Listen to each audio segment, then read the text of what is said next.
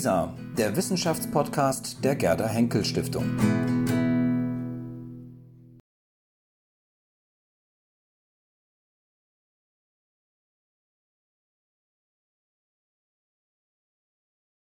Lassen Sie mich nun ähm, noch ein bisschen an Bord, Sie mit an Bord der Internationalen Raumstation nehmen.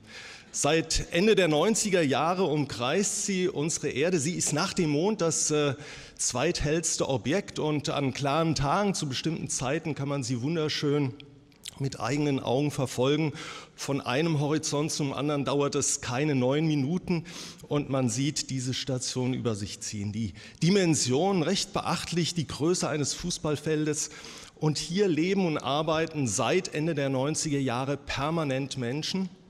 Astronautinnen und Astronauten forschen in vielen Bereichen der Wissenschaft und das macht eigentlich auch die Hauptaufgabe aus. Auch wenn ich Ihnen jetzt im Weiteren natürlich einige dieser unglaublich schönen Bilder zeigen werde, soll das nicht davon ablenken, dass die Hauptaufgabe darin besteht, dort oben eine Vielzahl von Arbeiten durchzuführen. Sie sehen hier so ein paar Arbeitseindrücke, da will ich jetzt nicht so sehr drauf eingehen. Sie sehen hier unten in der Mitte meinen Kollegen Alexander Gerst, der sich gerade auf einer Expedition in der Antarktis befindet. Ich bin sicher, er hätte sonst auch gerne Ihnen heute Abend von seinen etwas aktuelleren Eindrücken berichtet. Aber was wirklich begeisternd ist, ist die Tatsache, dass dort oben mehr als 100 Länder weltweit zusammenarbeiten. Und wenn wir mal die Wissenschaft ganz beiseite lassen und uns vorstellen, dass über 100 Länder an gemeinsamen Zielen zum Wohle aller ähm, forschen, dann ist das schon etwas, ich glaube, so viele Beispiele dafür gibt es nicht. Der Blick auf unsere Welt. Ein Orbit dauert 90 Minuten, das heißt, alle 90 Minuten kann man einen Sonnenauf- und einen Sonnenuntergang erleben. Und ich kann Ihnen versichern, auch wenn man 350 Tage dort oben war, es wird keine Sekunde langweilig. Diese Sonnenauf- und Sonnenuntergänge vollziehen sich natürlich im Zeitraffer und je nachdem, welche meteorologischen Verhältnisse am Horizont herrschen, ist das bis zum letzten Moment immer wieder ein unglaubliches Schauspiel. Darüber hinaus, und ich hoffe, das kommt in diesem Bild auch gut raus, sieht man unsere Atmosphäre, die das Leben hier erst ermöglicht, in verschiedenen Blautönen. Und während man auf der einen Seite begeistert ist, äh, ob dieses Anblicks, ist es auf der anderen Seite etwas, das einen doch sehr nachdenklich stimmt, denn diese hauchdünne Schicht die erscheint dort oben wirklich nur ganz, ganz dünn. Wenn wir hier unten sitzen, wissen wir, wir haben eine Luftsäule von etwa 100 Kilometern über unseren Köpfen. Wenn man von dort oben runterschaut, ähm, sind diese 100 Kilometer als ganz, ganz schmaler Streifen zu erkennen. Deutschland als Fußballland, glaube ich, ist gut, das mal so ein bisschen im Verhältnis dem, zum Durchmesser eines Fußballs äh, zu sagen. Also das, was die Atmosphäre ähm, auf einen Fußball normiert darstellen würde, wären 1,7 Millimeter. Und ähm, natürlich können wir in den oberen Schichten der Atmosphäre gar nicht leben, sondern wirklich nur unten, in den unteren sechs, sieben Kilometern. Und das entspricht der Dicke eines Haares. Vergleich zu dem Fußball. Also, wenn Sie das nächste Mal einen Fußball in der Hand haben, denken Sie mal daran, das, was ein Haar ausmacht, ist das, was das Leben hier auf der Erde überhaupt erst ermöglicht. Weltenbilder. Ja, seit dem Mittelalter versuchen wir unsere Welt zu kartografieren und äh, Herr Kreutschel, Sie haben es eben schon erwähnt, Alexander von Humboldt. Im vergangenen Jahr haben wir das 250-jährige Jubiläum gefeiert, der die Welt ja mit vermessen hat. Kartografen haben versucht, äh, die Kontinente darzustellen. Und dieses Bild stammt aus dem 17. Jahrhundert. Und ich muss sagen, wenn man dieses Bild aus dem Mittelalter vergleicht mit Aufnahmen von Satelliten, muss man sagen, Hut ab, äh, was man damals bereits geschafft hat, ähm, eigentlich mit einer relativ guten Genauigkeit zu kartografieren, ist sehr, sehr beeindruckend.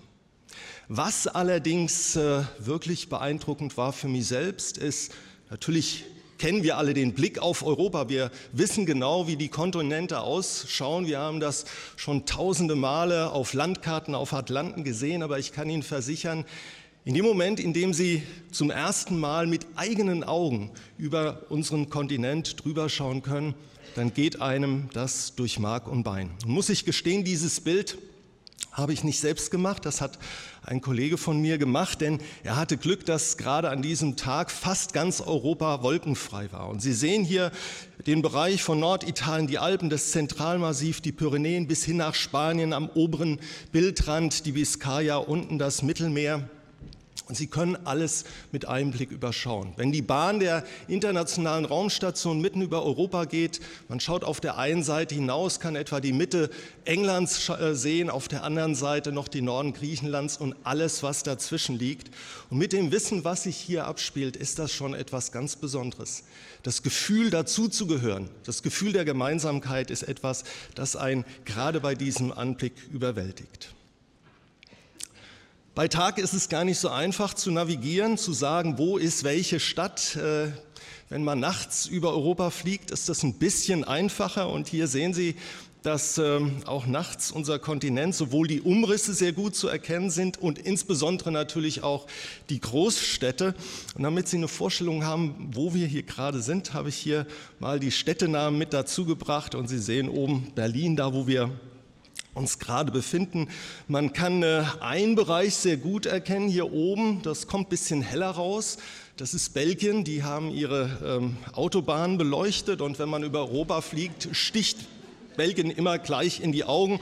Und der Blick geht hin bis zum Kanal. Hier sieht man noch die Lichter von London, während man schon weit äh, über Polen ist, bald über Weißrussland. Wunderschöner Überblick. Ja, Weltbilder, der Blick auf unseren Planeten.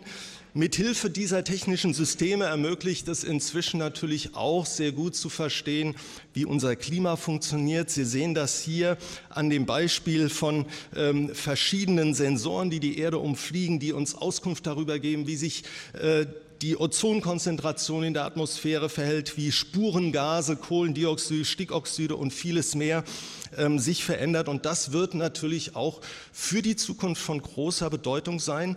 Denn wir möchten nicht nur verstehen, wie unser Klima funktioniert. Und hier sind wir noch nicht am Ziel angelangt. Da gibt es noch viel zu verstehen. Aber wir wollen vor allen Dingen auch verstehen, ob die Maßnahmen, die wir treffen, auch den gewünschten Erfolg haben. Und auch dafür ist dieser Blick aus der Ferne auf unseren Planeten ganz entscheidend.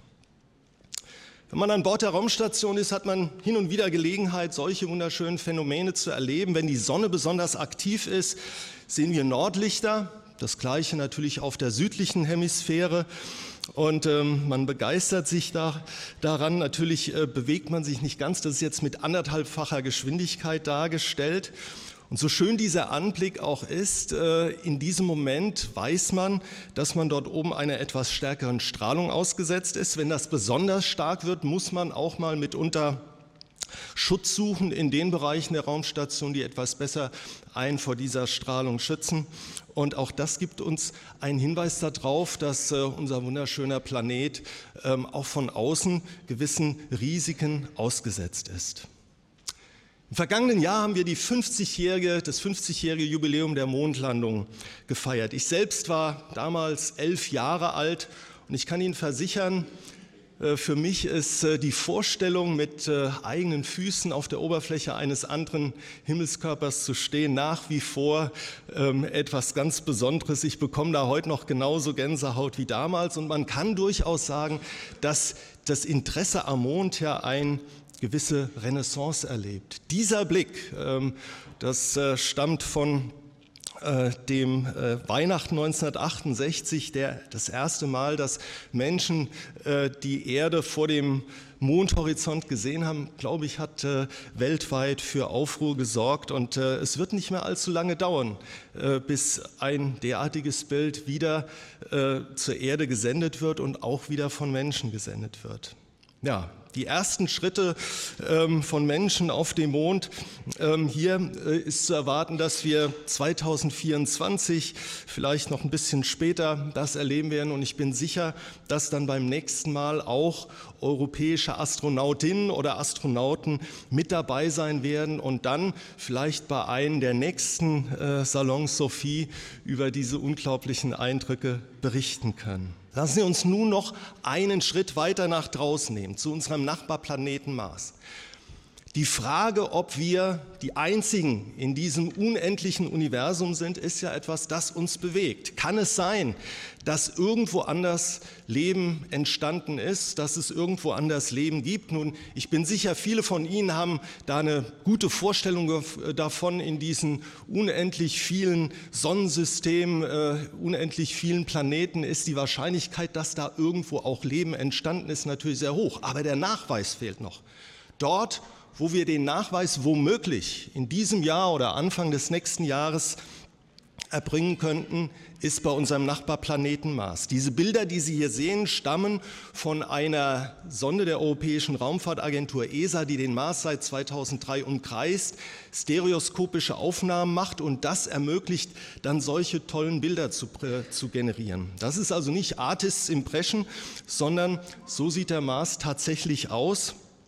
Die tiefsten Canyons, der höchste Berg im gesamten Sonnensystem, sollte es tatsächlich irgendwann mal dazu kommen, in ferner Zukunft, das ist heute noch Science Fiction, dass man mal Touristen dahin schickt, wird das sicherlich so eine Überschrift für äh, ein Werbeprospekt für den Mars sein. Fliegen Sie zu dem Planeten mit den tiefsten Canyons und dem höchsten Berg im Sonnensystem. Die Frage, die wir aber lösen wollen, ist zum einen, gab es oder gibt es dort noch Leben? Und das werden wir in diesem Jahr angehen mit einer Sonde, die Ende Juli starten soll, zusammen mit vielen anderen Sonden, insgesamt noch drei weiteren, die dieses Jahr Richtung Mars geschickt werden und die dann hoffentlich äh, ähm, Heureka melden, wir haben Leben gefunden und mit einem Schlag würde sich diese Unendlichkeit mit Leben füllen. Und damit bin ich fast am Ende meines Vortrags. Ich bin fest davon überzeugt, dass der Zeitpunkt, ähm, der äh, zu dem mal Menschen dann auch auf dem Mars stehen werden, nicht weiter als vielleicht 20, 30 Jahre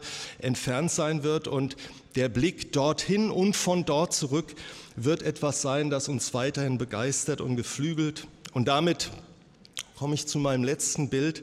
Hier habe ich äh, Anleihe genommen bei unseren Kolleginnen und Kollegen von der NASA, der Blick von dem Mars aus einer Entfernung von über 200 Millionen Kilometer auf unseren Planeten. Weltbilder. Das ist äh, der schöne blaue Planet, auf dem wir leben, wo wir denken, dass hier sich alles nur um uns dreht. Und ähm, ich glaube, dieses Bild macht in eindrucksvoller Weise deutlich, dass die wirklich großen Probleme sich nur gemeinsam lösen lassen. Ich bedanke mich für Ihre Aufmerksamkeit und wünsche Ihnen einen schönen Abend.